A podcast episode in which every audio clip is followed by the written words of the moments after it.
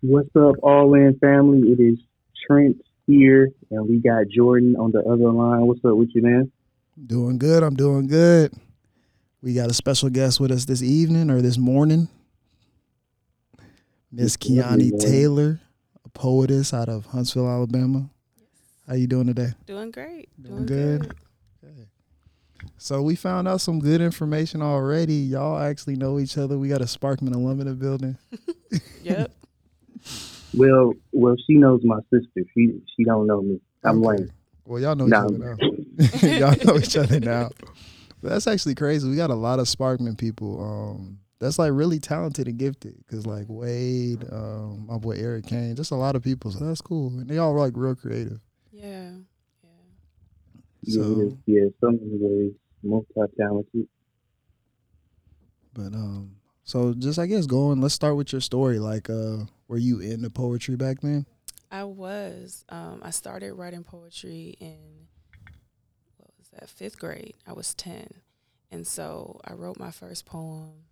Um, I actually remember my first poem, but I wrote it about a best friend. Like we weren't friends anymore, and um, ever since that, I've just been writing. Um, I think I started really trying to do songwriting at first, but the words is what really kept me writing. Like just having words on a paper that were mine. Something about that felt good. Mm-hmm. So, um, but I actually didn't perform though. I performed once in like middle school, and then I never performed again until college. Oh, was that like for you? Do you actually remember it? Yeah, yeah. Like what the first performance? Yeah. Yes. So like it was completely out of character for me to get in front of a whole school. It was a school talent show. And I'm very, very shy. Like I've always been really, really shy. And um I heard our school was having a talent show, Sparkman Middle, and I just was like, I'm gonna do it. Um, my cousin at the time, uh, she did a dance routine, and so we had to audition actually to be in the talent so- show. So she did not make it. Oh no! and that's a whole other funny story. I know it was cutthroat, but she hey. she did a dance to um, "Promise" by They were like, "Nah, you're not doing that." Oh, that's probably why. Then yeah, she was doing a lot. Okay. Yeah.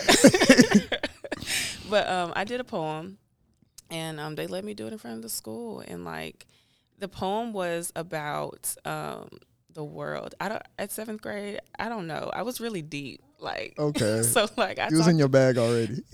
A little bit like my woke bag, I guess. Yeah. okay. So I was like talking about the world and like there's hatred and like being a black person in the world and like oh, I really went there. Yeah, like went there early. and y'all know Sparkman Middle. It, it's like the Country. staff anyway is like white. Okay. And so like mm-hmm. when I was mm-hmm. done, like teachers came up to me and they were crying. They were like, I can't believe that's your perspective of the world at this age and like so like in that moment, um, I definitely understood how important what I what I wanted to do was cuz like to get the attention of people that were like twice, three times my age, you know, in, enough to like invoke thought in them. Mm-hmm. I just felt like that was powerful even then.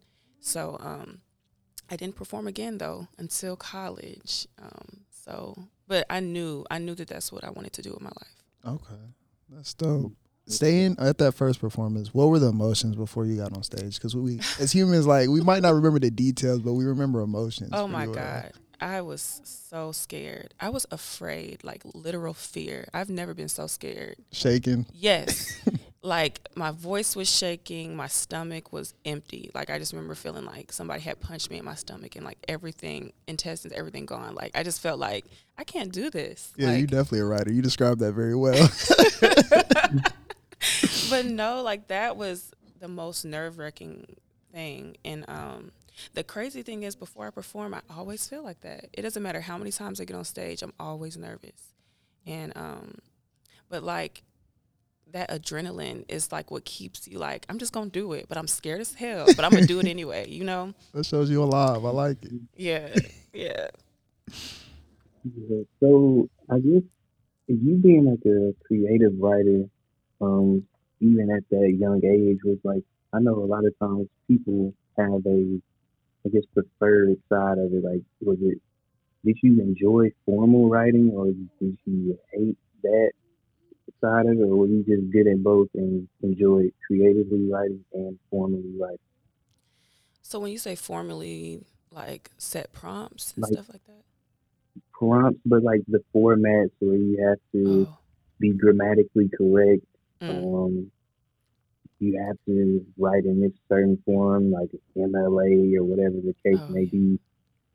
Now I will So- be honest. I've never had like formal poetry training. Like I literally took a poetry class in seventh grade, and it, not even a class. It was like a unit in English. You know how we all do poetry in Okay. English.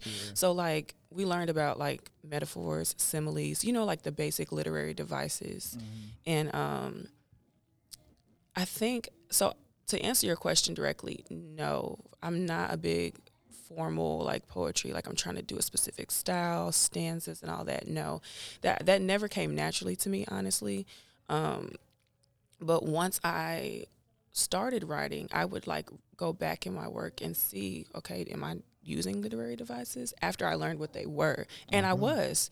And it wasn't something that I was doing on purpose. It's just what was pouring out of me, to be honest. Now, when I got a little more educated, I did become more intentional about how I said things. You know, I, I tried to figure out how I could say things a little more descriptive without actually saying it. You know what I'm saying? So even now, I definitely enjoy writing just creatively, just free write. I don't. Um, every now and then, like I'll write to prompts, like with friends and stuff. But Okay, for like fun and stuff. oh and yeah, just- oh yeah, we have that's challenges. It's it's it, it gets intense. Okay, y'all be y'all be going at it. I like it. Yeah, I like it. yeah. So, with you saying that like you didn't perform um until college, was there any period in like that in between period where like you kind of fell off with writing and maybe pursued other things? Um, no, never. I've always been a writer. Um, but what I will say, there was a time within my writing where I got obsessed with music, um, specifically hip hop. So like y'all, I grew up very religious, like Okay. gospel music only. You feel me? Like everything else is like the devil's music, and like, but my dad wasn't like that, and my parents weren't together. So when I would go with my dad, you know, he played whatever. So I'm like, ooh, I like this. It's always a dad. You know exactly. but you know, I started. He, we was playing like R. Kelly, Peaches and Cream, like you know, some old school Outcasts. I was like, what is this? What is this? You know, I'm intrigued. But like, um, I remember um watching BET, which I was never allowed to watch, but. Okay, your mama didn't play. She did not play, y'all. I feel it though. and she's Caribbean, so like it I was just My okay. mama was the. Can we go? Can we do Halloween this year? No, that's the devil. Like we ain't doing Yeah, none Yeah, One hundred percent.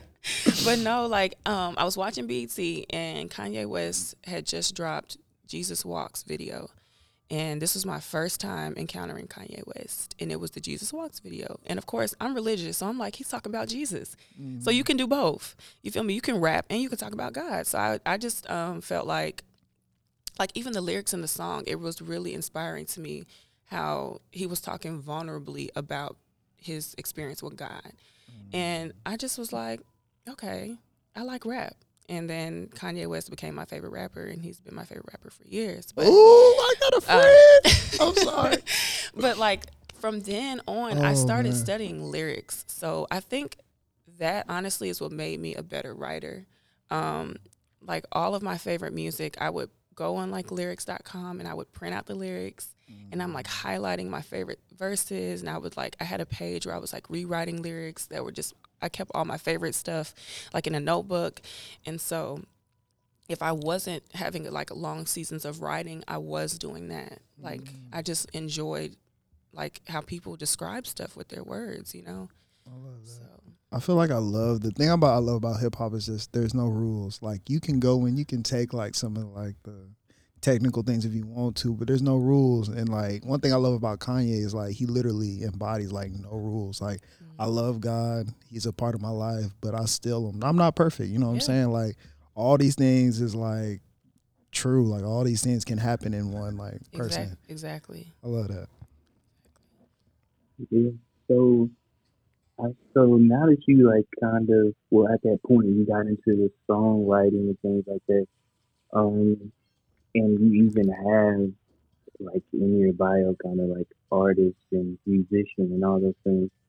So, did you start to I guess make your own music at some point, um, or did you just strictly stick to like songwriting possibly writing for others Yeah. musically?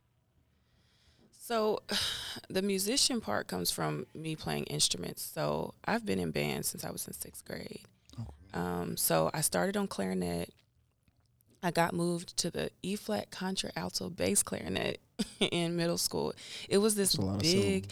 It is. It is. It's a mouthful, but like it's this huge instrument. Like like it's so heavy. Um, and it's you just have to look it up and see it online to see what it is. Oh, but you had one of them little wagons folks be carrying around. no, I had to carry it like myself. Like Uh, man, it was man. I girls to- always gravitate towards clarinets too. I want to know, like, what what is that Okay, I didn't want to play clarinet. for real? What happened was I wanted to play saxophone. So you they, you have to take like this test to test it to band, Okay. and I passed like every instrument. And so Mm. my band director was like, "What do you want to play?" I said saxophone. My mom was like, "Well, I can't afford a saxophone, and I have a friend that has a Uh. clarinet, so you playing clarinet." I'm so weak. so that's how that happened. Your mama is so she don't play. I, I feel it though. You gotta do what you gotta do. So, but you know, I ended up loving it, and I was I was good at it. Um, I made all state in eighth grade. Um, I was like the first. I was the best player, middle school player on my instrument in eighth grade in the state. First chair? Okay. Yeah, so that was like another passion of mine. Um, so I was like now with music, very very formal training. I'm a classically trained bass clarinetist. Okay. That's what I got my undergraduate degree in, performance on bass clarinet. That's So, um, and now I'm a band director, so I play all woodwind instruments pretty much. Um, a little bit of piano, not a lot, just a little bit of piano. So for me, um, when it comes to making music, I really love live instruments. I love hearing music that has live instrumentation. So like I've tried to make my own music, but I'm really a perfectionist like and I just feel like I can't replicate what I want with the materials I have right now. okay. So Mm. I make beats because I also teach music technology. So I do make beats and stuff. But um, I think that's something that I'm going to, I'm continuing to perfect that craft before I give it out to the world. You know what I'm saying? Just like I did with my poetry. what would you um? My bad, Chen. Were you about to say something? Oh no, I was just yes, I was. I got some questions, but go ahead. Okay. Okay. So all right. So my brother, what would you say to like? Cause you teach a lot of the kids, right? hmm So what would you say? So my brother actually plays saxophone. The thing about it is, is that he loves music, and he's like, we both love hip hop, but we like, we both like kind of love two sides of it. He loves like almost like the purest form. Like he loves like Nujabes. He loves like I don't even know how he found some of the stuff he found, but he Mhm. loves like some real old school, like real. He loves the beats. He loves like the, like the little things about flows, all that good stuff hmm he really is lost starting to lose his love for playing the saxophone and he just wants to be out of the band because um, his band director is very um,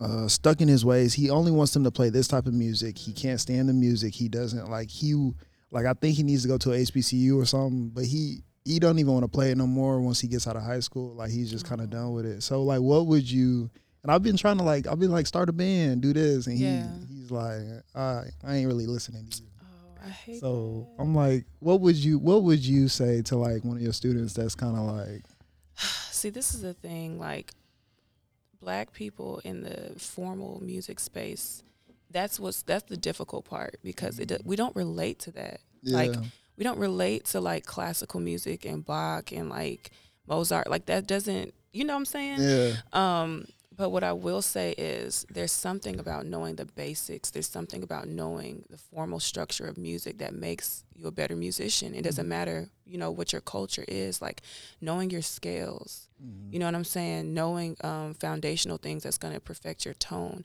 So that type of music that he's probably playing is perfecting his skill as a player. And it can be boring and it's hard to appreciate if you don't like that style, but it's mm-hmm. so important for when he does go off. I hope he does choose a I'm HBCU I'm really hoping he does because like sticks with it that will change his experience. for sure. band is gonna be a whole nother different vibe me? for him. Um, but yeah, I would Mhm. I would encourage him to stick with it, especially if he's talented in it. You know, because that's that's a gift. He's he's really good because he plays in Sparkman's band. He's really good, and it's like if he actually applied himself more, I really feel like he'll go crazy with it. But it's like he ain't feeling it. Like he just I'm not. gonna I'm gonna be honest. I was in Sparkman band two, and I I I can agree. I can 100% say that that was my experience too, and I actually did quit my senior year. Really? Um, He wants to quit. He wants to leave like his senior year too. Yeah, I did because I felt like, mm, you know, I had already made all state in high school again. I just felt like I had reached my cap, and I'm not. I'm not going to get into that side of things. But what I will say is, I picked it back up in college. Like I Okay. auditioned to get into college with it. So as long as he stays, you know, up to part and doesn't stop playing, he could still audition. You know, um, work on his keep his scales. That's the biggest thing, and have an audition piece ready. But you can audition anywhere. You know what I'm saying? You ain't got to be in the band. That's what I'm gonna tell him to do. I'm, I'm gonna tell him just stick with it outside of it. Yeah, yeah. Okay. Yeah. How do you? I guess like, are there any resources? Or is, is there anywhere that students, I guess, in a younger age, can go to just, um, I guess, continue to work on their craft outside of the school setting? Like, do you have any places or advices, like advice when it comes to that? Yeah, so I'm I'm a private lessons teacher. So I teach private lessons, and I would encourage everybody who's a music, music, musician in the K through 12 arena to get private lessons because your band director can only do so much at school. But um, yeah, he can get a private instructor, and they can work on him. And and honestly, he'll he'll get even better with that because that's like individualized instruction. You know what I'm saying? So I would definitely recommend that. And then there's like community bands and things like um, Huntsville has a Huntsville Youth Orchestra. That kind of music wise would be in the same arena that he doesn't like though. But Oh, um, Yeah. Me that's and I, want, I want him to do a band. Like, just do your own thing, bro. yeah, I'm working on something though. Okay. Without saying too much, me and a friend of mine are working on getting some community stuff together for the youth, Okay. for that specifically. You know. So Okay. What, um, so where are you teaching at right now? Um, or I guess you do like private yeah. lessons as well, but like where are you teaching? You said you're an educator. I teach at um, it's a new school here. It's a the Alabama School of Cyber Technology and Engineering. I don't know if y'all have seen it or heard about it, but it's a new school here. It's a boarding school. Um, it's a state mandated public school, and so it's not tied to any district. Um, and any student in the state of Alabama can come to it. We have to take two students from each district in Alabama. And basically, right now we're housed on Oakwood University's campus, but our, our building is being built across from Redstone Federal Bank off Wynn Drive. So we'll be over there next year, and I think the name will get out there a little more then. But Okay, um, yeah. So it's a it's a cyber tech school um, in engineering, and so like they also have music program, you know, as an elective for students. And so I teach just traditional band, but um, because it's a technology school, they wanted a technology piece. So I do music tech as well. So basically, we make beats in my class. Oh, that's fun. That's dope. That's Mhm. dope. You're the cool teacher. You're the cool teacher. All right, so I guess bringing it back into poetry, Mhm. coming back in, we're getting to college now. What made you get back into poetry and performing in college? Man, okay. What was like that igniter? So um, I went to this place called the Foreign Exchange.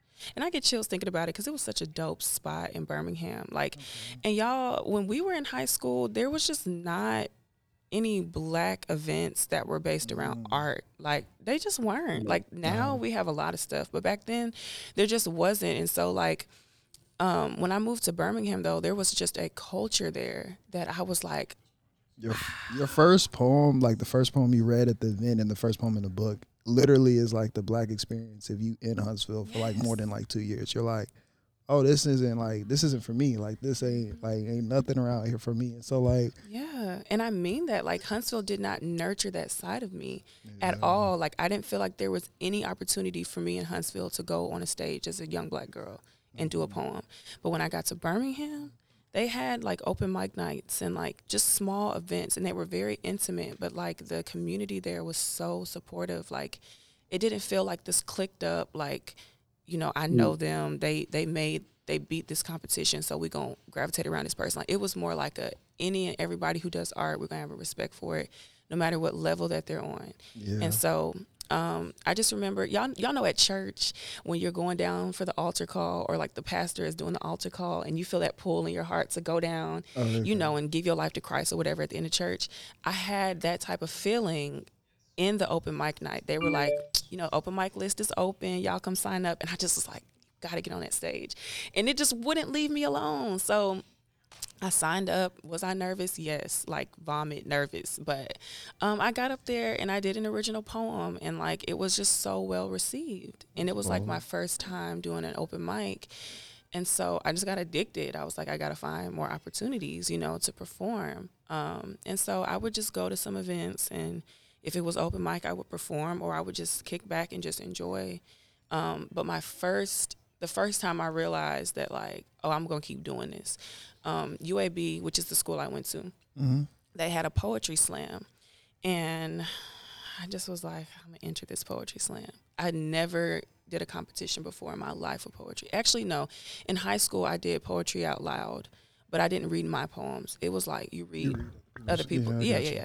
And I didn't do well in that. So anyway, but the one in, in at UAB, um, Sarah Kay was the host. I don't know if y'all know who Sarah Kay is. She's a very well known poet. Um, so they had brought her to UAB. She hosted it, and um, yeah, I mean, my friend just told me you need to have three poems at least because there's three rounds. And so I was like, okay.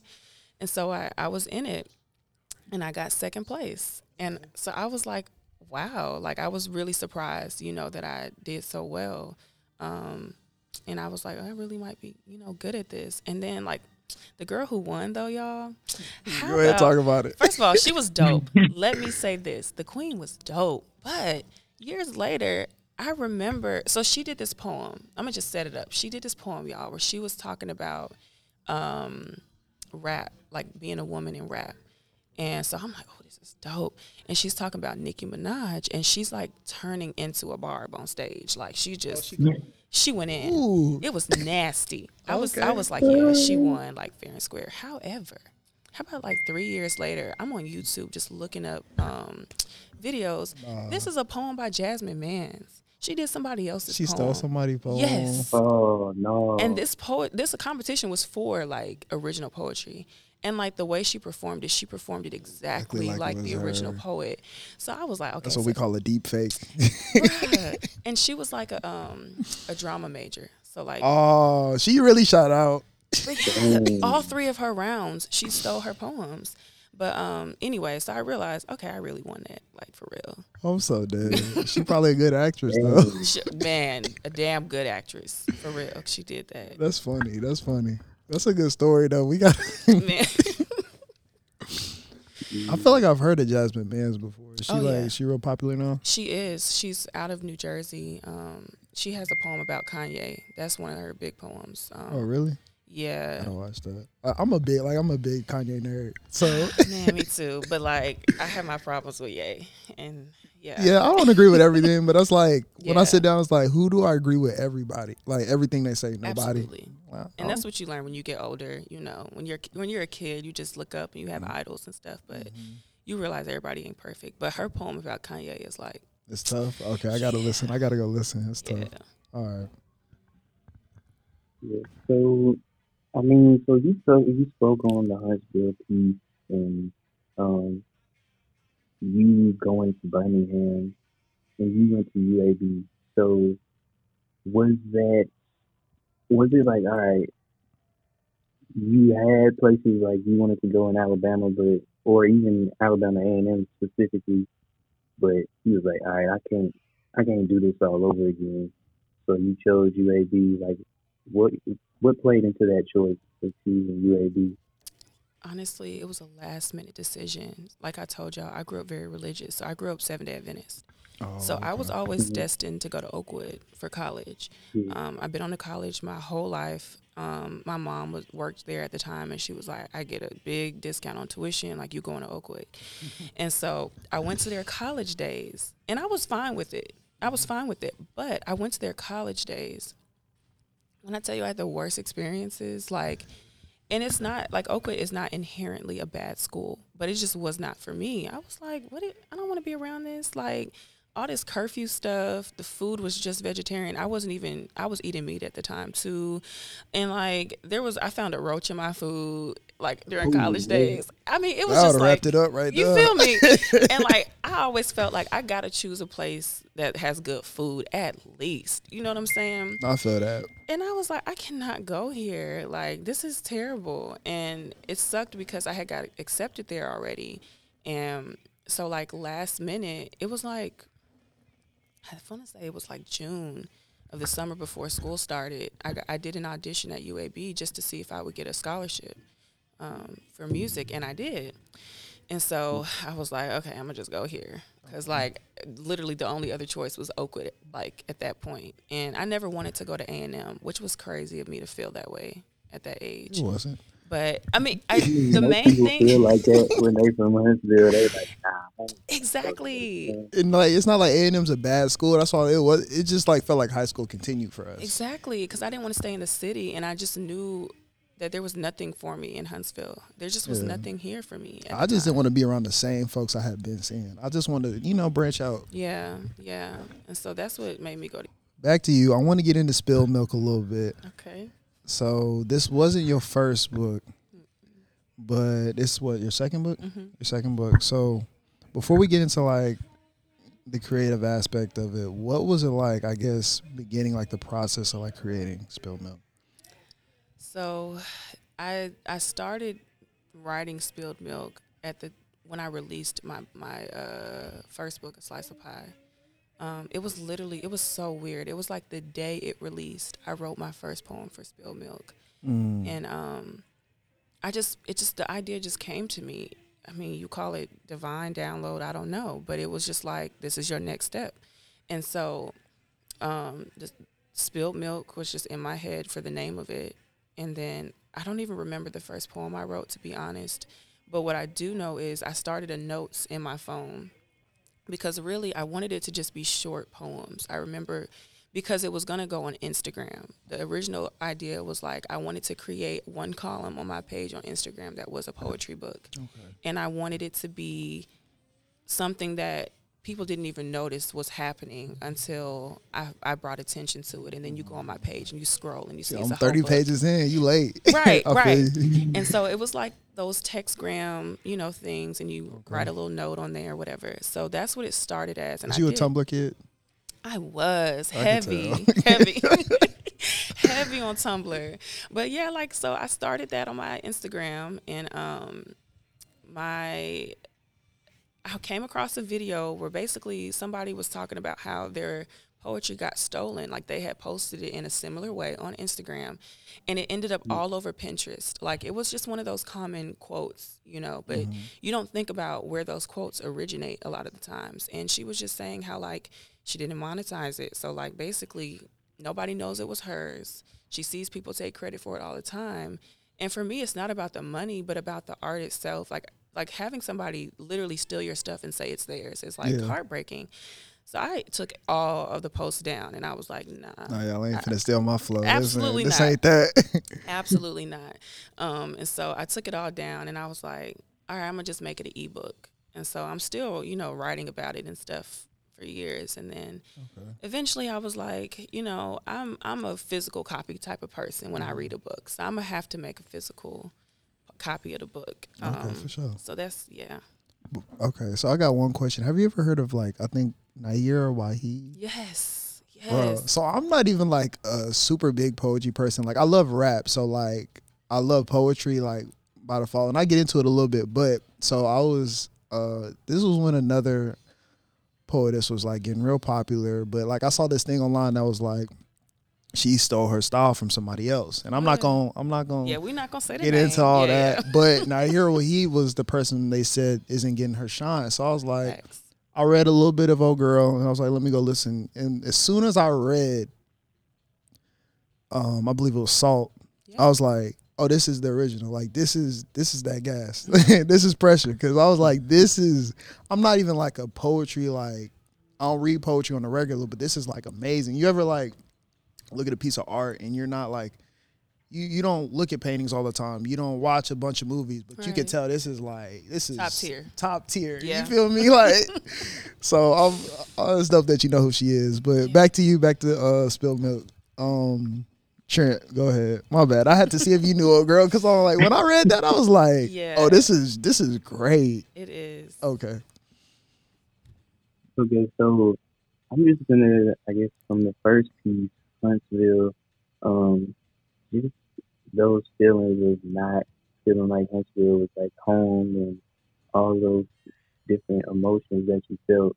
Do you feel like it's more of a home now? And like obviously, we can see some of the progressions that are made as far as black events. Do you think you know we're getting to a good a good space and eventually we will, you know, have a lot more for people, you know, like us to be in creative spaces and explore those avenues like um like in other cities like Birmingham and Atlanta. Yeah. I would first like to say I am very proud of Huntsville. It has grown a lot in the last 10 years since I've graduated high school. And like I don't want to like dismiss what the old heads have done in the city prior to now because honestly if it wasn't for them, we wouldn't be where we're at, you know, with building the culture we're building now. But I do feel like it is very important to acknowledge that our generation um, I feel like we're a, we're pushing a lot of the culture forward around here. We're doing a lot more things creatively. I think we're just stepping outside of the box a lot more and putting ourselves out there. But that we we're able to do that because of what the OGs have set up. You know what I'm saying? So each generation gets better. So I definitely feel like because we have we we all as creatives in Huntsville can relate to that poem. Like, you know what I'm saying? And because of that, I think we just have a strong sense of like we're going to just do it, you know? And we're not going to forget about our city in the process because we care about where we come from. So with that being said, I do feel like it's our duty now to make sure that the young creatives who were us 10 years ago know that there's space for them. You mm-hmm. know what I'm saying? And not get selfish about um, you know, we're trying to make it. Because Huntsville is having a lot of beautiful opportunities coming this way. But what I don't want us to do as black people is to feel like it can't, it, ain't enough room for all of us. So I'm gonna be first. don't do You feel that. me? Don't Like that's that. not that's not gonna advance our people within this space. We're gonna be left out of the conversation eventually. That's what's going to happen. That's what always happens. And so it's important for us to literally lift as we climb. Like, um, you know, I talked about wanting to open up basically a creative organization here for the youth. Like eventually I want to put together a youth poetry team that we go and we do some slam poetry, you feel me, and do some competitions cuz like I know there's young black girls and boys around here that write poetry too. But do they know where to go? Do they have a stage cuz a lot of the open mic events are not for that age group, you know? And I say all that to say like the youth is what's going to always lead the way. You know, I'm, I'm starting to get into old head status. I'm aware Oh of that. my gosh. No, And you not. No, I, I am though. But like, cause like the high school students, like they are creative as hell. Like They are. have innovative ideas. Like this generation, Generation Z. I don't know if y'all are considered that, but like you know, they're the next I up. don't think I'm 25. I don't think I'm generation. you like Z. at the tail end of uh, millennials. So she I- really trying to play us. no, but I mean, no, I think I might be though for real. Oh Yeah. yeah, he, he, he younger than me though. He like 24. Yeah, see, like y'all, but see, y'all are the ones that are next up. I Okay. feel, you know what I'm saying, and I so it's you. like, in my process of of just trying to be myself in the creative realm, I want to be mindful of like, how can I help, you know, the, the younger people before me because I didn't have that. I didn't have that in high school. I didn't have a poetry mentor. I didn't have someone I saw that looked like me trying to do what I wanted to do. And I'm not saying it wasn't here, but I am saying I didn't see it. That's where that whitewashed open mics and galleries came from because it wasn't for me, I felt. And so even though we're growing, I just want us to not forget about our youth in that process so that so that they don't feel like when I get ready for college age, I'm getting out of this city and I'm not coming back to contribute. You know what I'm saying? We want to make sure that they know that this is home creatively. Yeah, and I love that because I think it's a, I think the the biggest thing is like don't relax because we've made like little steps and we got to keep on making them for it to actually last and stick.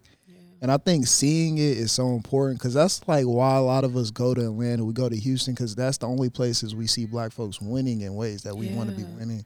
Like everybody doesn't want to work the nine to five or work these certain types of jobs to make money. Mm-hmm. And in Atlanta, like you see folks like being creative and making money and being able to provide for their people and have fun doing it. And so, And Just- one, one thing they do is support each other. yeah, Like when you look at like Smino, like Noname, Chance, like I found them through each other, being on each other's stuff. there was like a whole wave. You know what I'm saying? They Yeah. didn't feel like let me go buy a feature from somebody that's well known so I can get put on. Like they made good quality music, so it was already gonna be dope. And then they mm-hmm. included each other.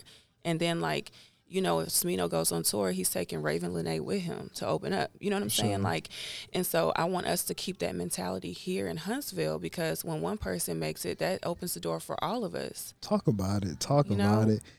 I love that you mm. brought that up because like for the longest I thought Smino was from Chicago just because he was like in that like little group. Yeah. But like he's from like St. Louis and it's like one thing that we don't have to take from the other people's culture is like all these barriers to like working together. One thing that happened in Atlanta that you see with like Lil Baby uh thugging them, they say is like when they wanted to work together, they just went in the studio and worked together. They didn't do the whole like I gotta buy this feature, you gotta sign this contract. If you want to create, sometimes like worry about that later. Just Mm-hmm. create. Just go do it. Like Absolutely. I love that. I love that. Absolutely.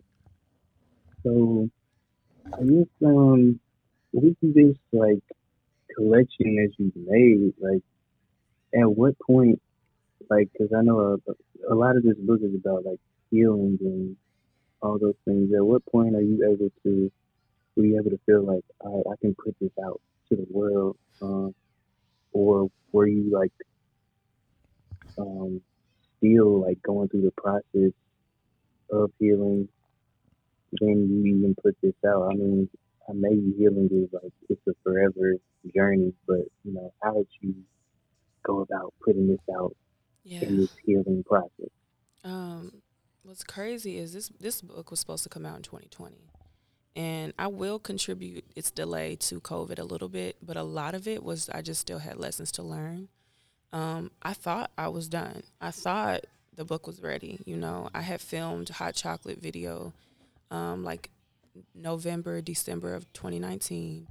And so that was going to be like my promotion for the book in 2020. And um, I did end up dropping hot chocolate video and promoting that I had a book coming, but the pandemic hit. But on top of that, there were just a few more poems I had to write. And so what I've learned through that is that first of all, I am a perfectionist. So I'm I I do hold on to art and I've I've part of my growth has been just letting it go. Um and so I had to learn that though. But within that context too, you have to be very in tune with yourself as a creative to know when your art is done. I think that that is so important. Like, I don't know if it's meditation, I don't know if you go to church, whatever you need to do to keep yourself, your spirit in alignment. You know, you really have to know yourself. Um, and I think in 2020, I really got to know myself a lot. In 2021 as well. Like, I just, it's like a marriage of self almost. And so through that, I learned that only I can know when something is done. Mm-hmm. Whereas before, mm-hmm. I was just operating off trying to be perfect, you know, just trying to make sure everything is, is done. But that's not really what it's about. It's about literally self. Like, are you ready? Did you learn all the lessons that needed to be learned within that season? And until you are in alignment with self enough to know that and have that self awareness, you won't you won't know it. You might release something prematurely or delayed or whatever. And one thing I took from you um, was like the healing's never really done. it's never really over with. And I felt that. That's one thing I felt um, when I was listening to you perform it and when I was reading it as well is just that I think what you were saying, you got to learn um, kind of knowing yourself as an artist. Like maybe when this chapter is like done and I'm like, okay, I can close this book. Mm-hmm. But uh, we all got some healing that we still can. it go deep. The roots go deep for a lot of different things in our lives. But it, um, it does and like i was saying at my event like each section of the book the spilling the crying the cleanup the spilling took years the, mm-hmm. the crying took years. Sometimes i still back up and i get back into crying. Mm-hmm. And then i'm back to the cleanup. You know what i'm saying? And i'm still in the cleanup. I'm gonna mm-hmm. always be in the cleanup. And the cleanup is just self-improvement doing better learning shadow work all those different things you know, self reflection. And that's that's a constant journey. Mm-hmm. It's a constant journey. Going to the spilling, one like a theme I kind of noticed in it was like a lot of the spilling I felt like happened unconsciously, and that's one thing that resonated with me. It was like when I was in some of like the worst periods of my life or like these like really tough times, I didn't even know it. Like I was in like horrible situations, but it was like I kept either telling myself everything's fine, like this is mm-hmm. okay. So like I guess explore that real quick for somebody who wants to like actually get into spill milk. Yeah. And I'm gonna flip through so I can have some references here. Okay. But one thing I will say it is it's definitely the spilling was something I didn't notice I was in because mm-hmm. mind y'all the themes came later you know yeah. once once all the poems were written yeah. then that came and so like you know you're dealing with I was dealing with abuse to be transparent I was dealing with emotional mental manipulation I didn't know mm-hmm. that that's what was happening to me mm-hmm. so I'm writing about like wanting this person and it can't be fixed and they're just you know stumping on me basically and it's just like I think it was just building. It was like building up to the realization that that's what I was dealing with. You know yeah. what I'm saying? Within that context of the book. Um, and so I don't know. Yeah, I don't know what, what where the question was leading, but oh, it's just I just want to give them like that was good. That was good right okay. there. I just want somebody who's interested in the book to know what they're getting into. Yeah, you know, I want them to come out here and. It's just like. I, what I can say about the book is like, it's it's it, it details like what happens before you heal and i think a lot of people don't even realize they need healing mm-hmm. and i think that's what the spilling is i didn't realize that i needed help i didn't realize that i needed to be out of that situation. It was just spilling. The mm-hmm. shit was just happening. You know what i'm saying? And so um, that's what that details. And then the crying is like oh shit.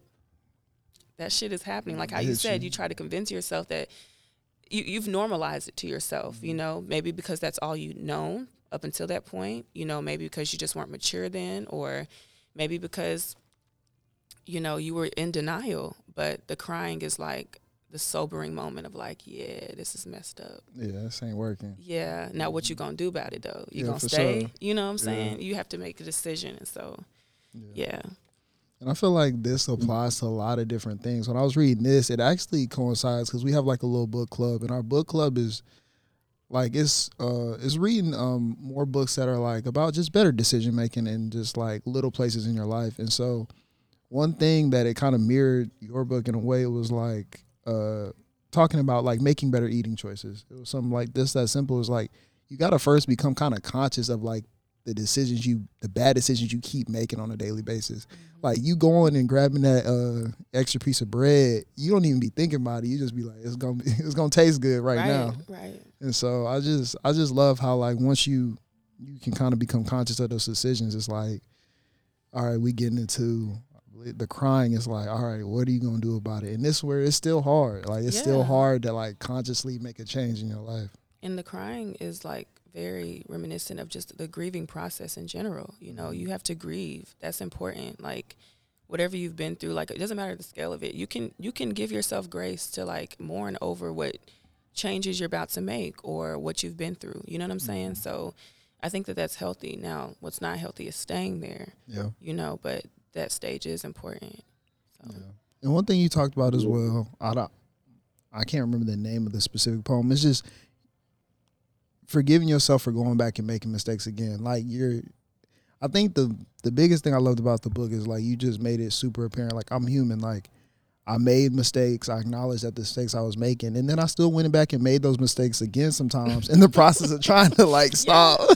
Yeah. And that's real. Like yeah. that's real because it's like when we try to make a change in our life, you still like just sometimes you even consciously make the mistake because it's just that you know familiar to you. Like it's it's hard. Yeah. So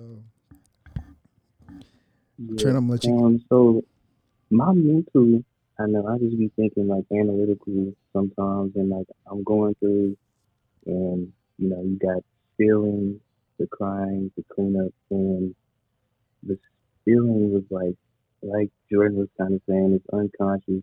It can happen so quick. Like, um, something someone can do something to you, or you can do something to someone um, in an instant, um, and then the other process is like the next step, like the crying. Um, it can take a long time to recover, and then like cleaning up, like it's forever. Like did some like the spill, the spilling was like, you know, fifteen pages. Um, then you got the crying was this amount, and then the cleanup was even more. Um, reading more pages. Um, was that like something that you thought about at all? Like these processes some take longer than others, and um, I guess like in the book, each process kind of lengthened like within the pages. I don't I don't know if it's Sure, I know. sure. Pause, but pause. What? I know what you're asking. I get you. I get what you're asking. yeah, Like yeah, but there was no intentionality in the um, sections of the book, like as far as length goes. Um, I Mhm. will, like I said in my event, there are poems that were left out for sure because I just felt like um, one creatively, I'm hard on myself. So if I didn't feel like they were up to par, I just was like, nah. And then the other side, it was like, I don't want to be that vulnerable. I don't want to. Some of that was for me to just get out and release, and some of it I just didn't want to revisit. And um, I don't want to trigger anybody too hard. You know what I'm saying? And so I just left a lot out. There's a, and I would say a lot of what got left out was the spilling, um, that section in Mm. particular, for sure. Um, just I didn't want to go into too much detail about what what exactly hit the fan. You feel me? Okay. like I said, just Yeah. not. I'm, I'm. I try to be very conscious about triggering people, you know, because abuse is is a spectrum. A lot of people, you know, have gone through a lot of different things, um, and I I did want the focus of the book to be more on the healing, because I what that's what I felt like would be more beneficial to people reading it. Um, not that black women's trauma should ever be silenced. You know, we should speak up. But I know what my intentions were for the book. You know what I'm saying? And so overall, I did want um, the fi- the focus to be on the crying and and especially on the cleanup. Okay. okay. yeah, my, my question was wow, but you answered it. your, your question was a paragraph, but um, okay. So it looks like the mall's coming to life a little bit. Um, what? So we want people to go out and get this book. We want to give them a little sample. Like, what do you want to tell them? What do you? What message do you want to give them from the book? And if you want to give them maybe like a snippet or something, that'd be cool too. Sure. Um, so the book, and I, I could I could read the dedication page. The book is for Black women, and I mean that, and I mean that in all ways. I don't. There's no exceptions to that. Now, can other people benefit from reading it? Absolutely, because we're all human at the end of the day. But I wrote this specifically for Black women because I feel like we carry a lot of trauma on top of carrying everybody else's stuff. You know what I'm saying? And so I wanted it to be something that black women can read and relate to and and at the end of it feel like I can I I'm okay. I can carry my stuff and be okay with that. Like I don't have to reach out for everybody's hand until I'm okay first. Like I deserve to put myself first cuz I feel like um specifically with the Black Lives Matter movement um black women have been the forefront. I'm not saying that no one else has been, but we have driven a lot of organizations and policy and things to like move the movement forward. But we also get forget forgotten about in the movement. And um, so, like for example, um, part of when I was writing this book, Sandra Bland died, and that like really fucked with me as a black woman. Like just to see somebody that looked like me get killed, which is what you know our black men see, of course. But I feel like that was the first public case of a black woman being being shown in that light. Um, so it hit different for me, and I felt so helpless, and I just felt like. But prior to that, I was really at the forefront of the movement when I was at UAB. I was holding candlelight visuals for, you know, people that had died. I was at protests. I was going hard, and then that happened, and I just was like, I'm done like I am tired of this. I don't want to be a part of it anymore. Like as far as like being the face of a movement, like because I felt like at that point it was affecting my mental health. Like to see it's it's traumatizing for us as a people to see us in that light. And it was like every week there was a new person or every other day.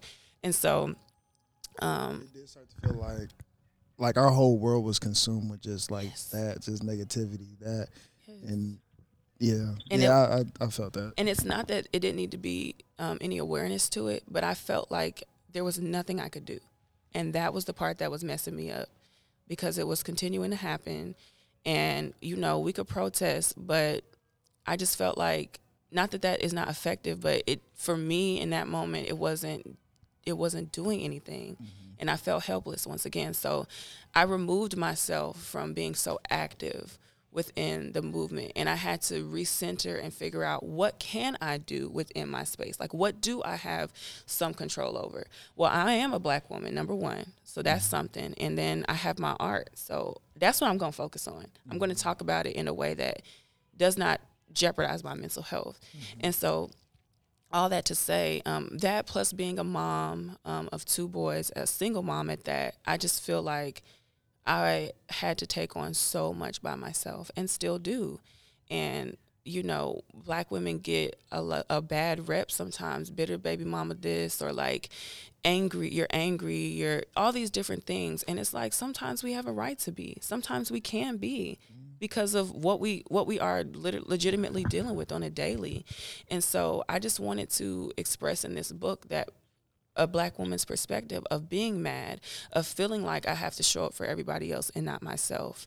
And and then telling myself that it's okay to love me first and put me first even before my kids. Because honestly if i'm and i mean that in, in an emotional sense if i'm not good i can't be my best for my sons. So i had to like there were so many things i felt like i was taking on and i had to just drop them. And i think that a lot of black women feel that. We've watched our mothers our grandmothers carry whole families you know on our on their backs and i just feel like i want this generation to know that that's been done we don't have to do that we can do something different you know so I love that. Take because I think one thing is like taking this burden off, especially like the creator, the black creatives of the next generation. Like y'all can create things that are like far more beautiful and less painful. Because it's like now it's almost like one thing I noticed like going around was like why is like all of our movies about trauma? Like why is like now it's like even in our creativity we're creating even more like worlds of trauma. You know what I'm saying? Because Mhm. I'm I'm big on like the things we create, even like writing, music it's like it shapes the world like we see. You know what I'm saying? So I definitely, I definitely agree with you there. yeah But uh, yeah, we definitely can read some of the book, just a little. You know, just give them a little sample. You a little sample just a little sample. Okay, let's see. Let's see. Let's see. All right, let me read life lessons. This is from the crying or the spilling. Actually, I want to focus the camera on you. Okay. And so I think that after the spilling happened, this life lessons uh, poem was like a realization that like um just I think I just realized how the world was starting to work. You know, when we're younger and we're growing up, we see the world as this beautiful place, but honestly, it's pretty ugly. Like, in the people, people can make it ugly, and I just feel like I think I relied on the world to be like me. Not that I'm perfect, absolutely not, but I think I thought that I was gonna get this loving embrace from the world around me, and that's just not what I got. You know what I'm saying? Like, even from family members, and it's no shade to them, but I think I just realized everybody has their shit, and so, but yeah, life lesson says. The world don't mm-hmm. stop for your pain. Don't stop for your smile or your laugh. Just keeps turning around corners of your hurt, all stubborn, selfish, and broken. So, yeah, like no matter the things that I was going through, especially as a mom, like the world's not going to stop because I had a bad night, you know, or what, or, you know what I'm saying? Like, it's going to keep turning. And it's about that dollar, you know what I'm saying, at the end of the day. But Did you ever have those moments where it's like you were still kind of naive, but you had people around you looking at like, oh, she don't know yet. Like, uh, yes. they looking at you like she's still green. Like you, you don't. Yes, and and it's sad because like people take advantage, like keeps turning around all the corners of your hurt, meaning like people will see that you're naive and they're not gonna hip you. They're gonna let you be naive and they're gonna take advantage because they're benefiting from you being naive. And it's like you really if you're not around some people who are genuine and authentic, like you're just gonna get played for a bit until you wake up within self. You know what I'm saying? So yeah. Too many stories. Um, let's see. This is from the crying. Um, the weight on one woman takes 10 men to carry.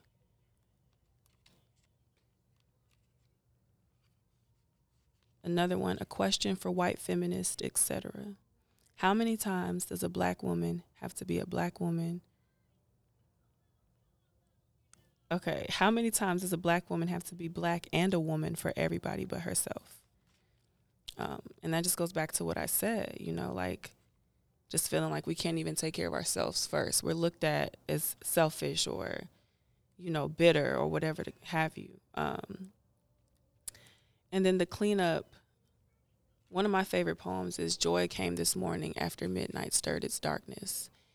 And, you know, no matter what you're going through in life, no matter what moments have happened that just sends you in a spiral or whatever, there's always an opportunity for joy. Always. Like literally, your next day can change your life. Tomorrow, your world can look completely different.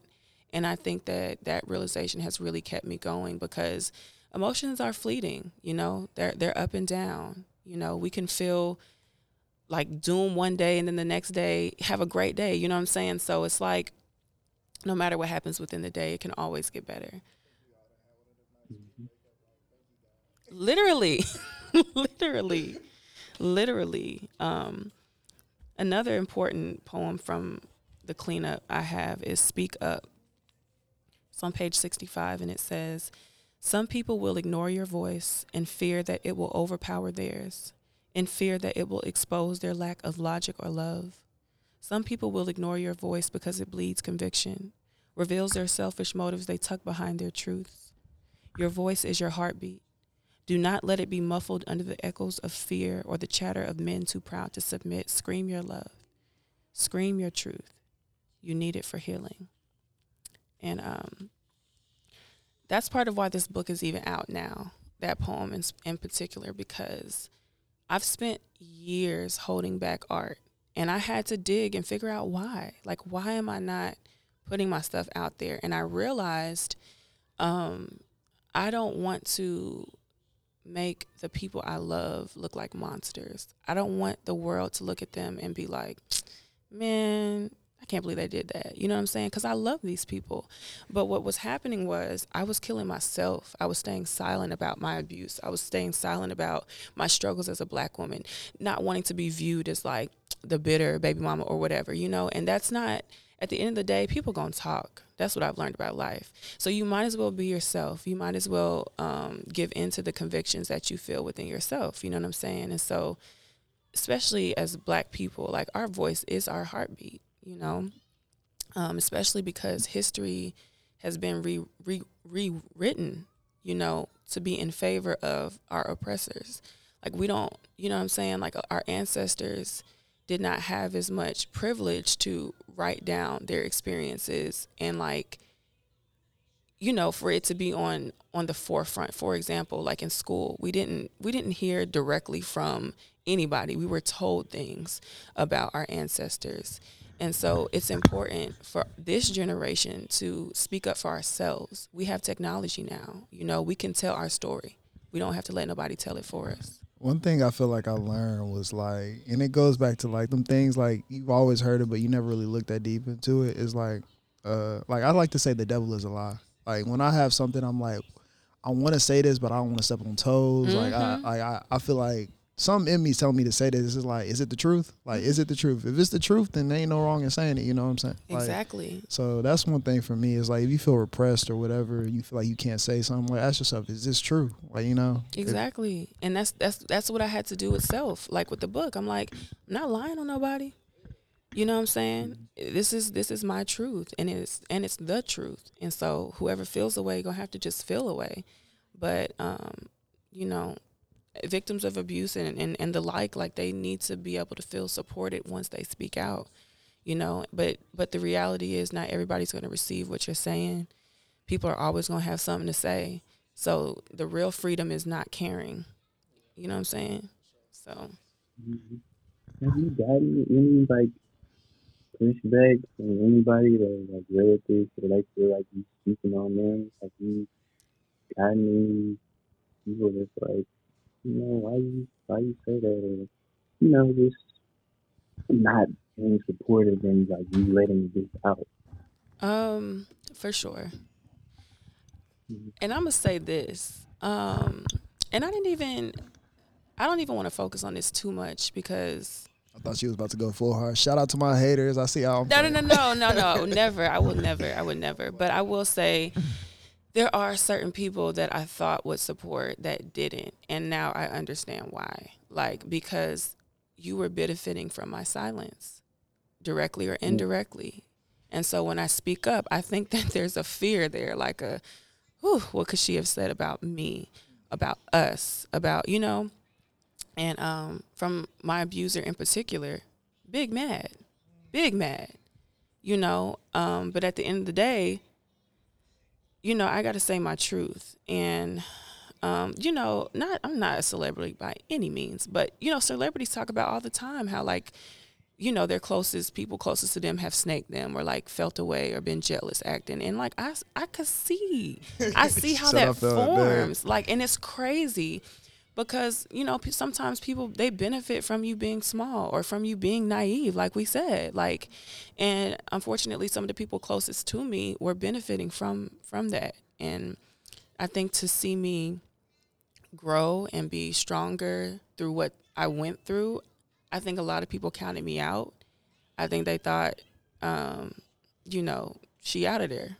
And I was, but I'm not there anymore. You know what I'm saying? And so, um, I think that's inspirational to folks that's like still afraid to step on that other side of fear because there's some Mhm. things you will never see that's happening in your life until you take a change or a leap or you know what I'm saying? Like you won't see like can you imagine like not knowing like those same people was like that to this day you know? Hmm like literally. And it takes getting hurt to the core sometimes to step out of it, you know, because had I not went through what I've gone through, I would have still been out here just naive, not not knowing how to read when somebody's intentions are not pure, all that. You know what I'm saying?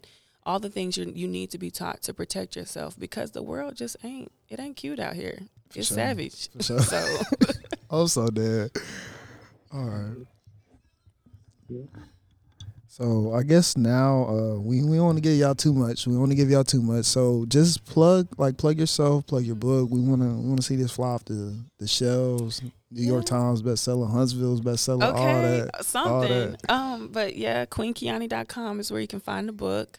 Um, in March, I'll be doing an Instagram live series every Monday in March to help just talk about the book. It's gonna be poetry and conversations, basically. So um, hopefully, people got their copy by then, so we can read together on live. Um, but um, yeah, you can go to my website to get it. I really don't do good at the promo part, y'all. You say you really don't what? I don't do well with, with the promo, but that's all I. That's all I got. Oh Lord, we gotta tap in with you. So yeah, we gonna push this book as much as we can. We gonna get you out there. But um, we just want to thank you for coming through for us. You know, Yeah. Thank y'all. Thank y'all for having I got me. one more thing. Hope, do you have, uh, well, of course, but like, could you give some of those self care tips um, to those, you know, just trying to do more for themselves? Yeah. Um figure out what you what makes you feel most relaxed. Like what what would you do on your day off?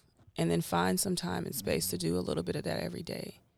Um, for me, I love meditation. Like put on a song, sit in silence, whatever. But I try to sit with myself every single day, even if it's just for five, ten minutes. Um, you owe yourself that like for me also self-care is just taking my vitamins. Like there's just the basics. Like make make a list of things that are just for you and do at least one thing every day. And if you have time do more. Um, get out in nature. Spend some time outside. I know it's cold right now but go outside.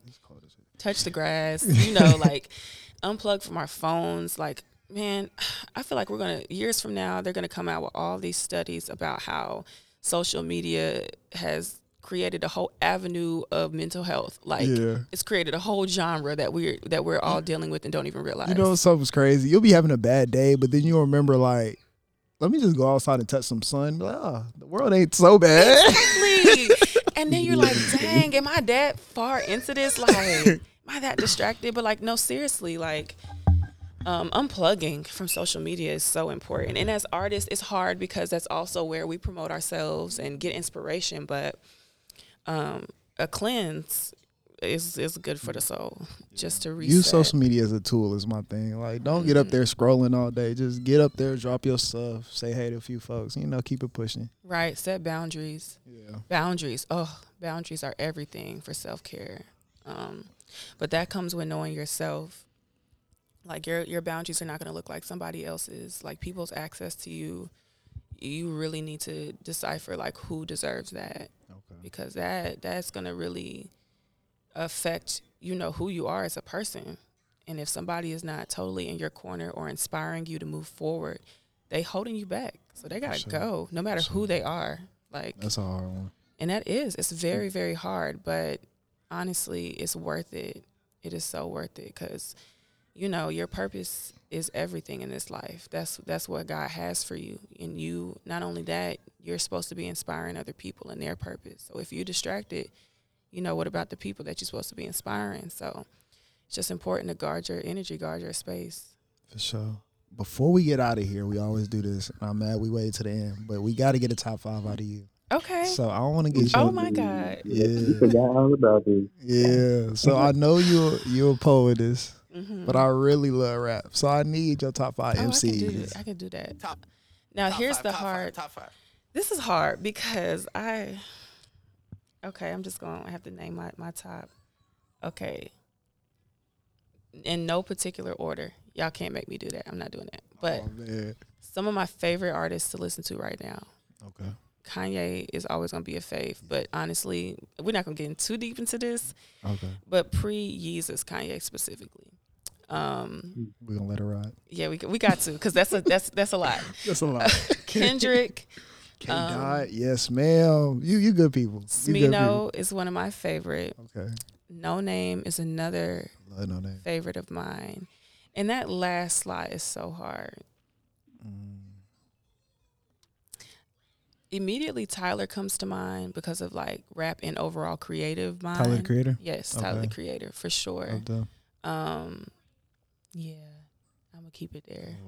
Ooh, Noname. I love Noname. Like I need her to get back. I need her to come back to us. I Yeah. know. I don't she got one more. She said she's doing one more album and she out of there. So She she be on her Lauryn Hill stuff. yeah. Love it though. Love it though. Yeah. Which is your Lord favorite uh Noname project? Um, Telefone for sure. Telefone. Telefone. She was in her bag. Yes. She was in her bag. yes. All right. All right. That was that was good. It was beautiful. All right, Trent. You got anything else? Ah man, I think I think that's it. Um, yeah, we just appreciate you once again for coming through, um, speaking on your journey and speaking on this wonderful collection that you've made. Um, so yeah, we, we appreciate you. I appreciate y'all, and I'm Thanks proud of y'all. coming Very proud of y'all. Y'all keep doing it. Trying to be like you one day. Trying to be Man, like. nah, we all on the same wavelength. Oh, all right. But yeah, this is all in audio experience. We got Queen Kiani in the building, and we out of here.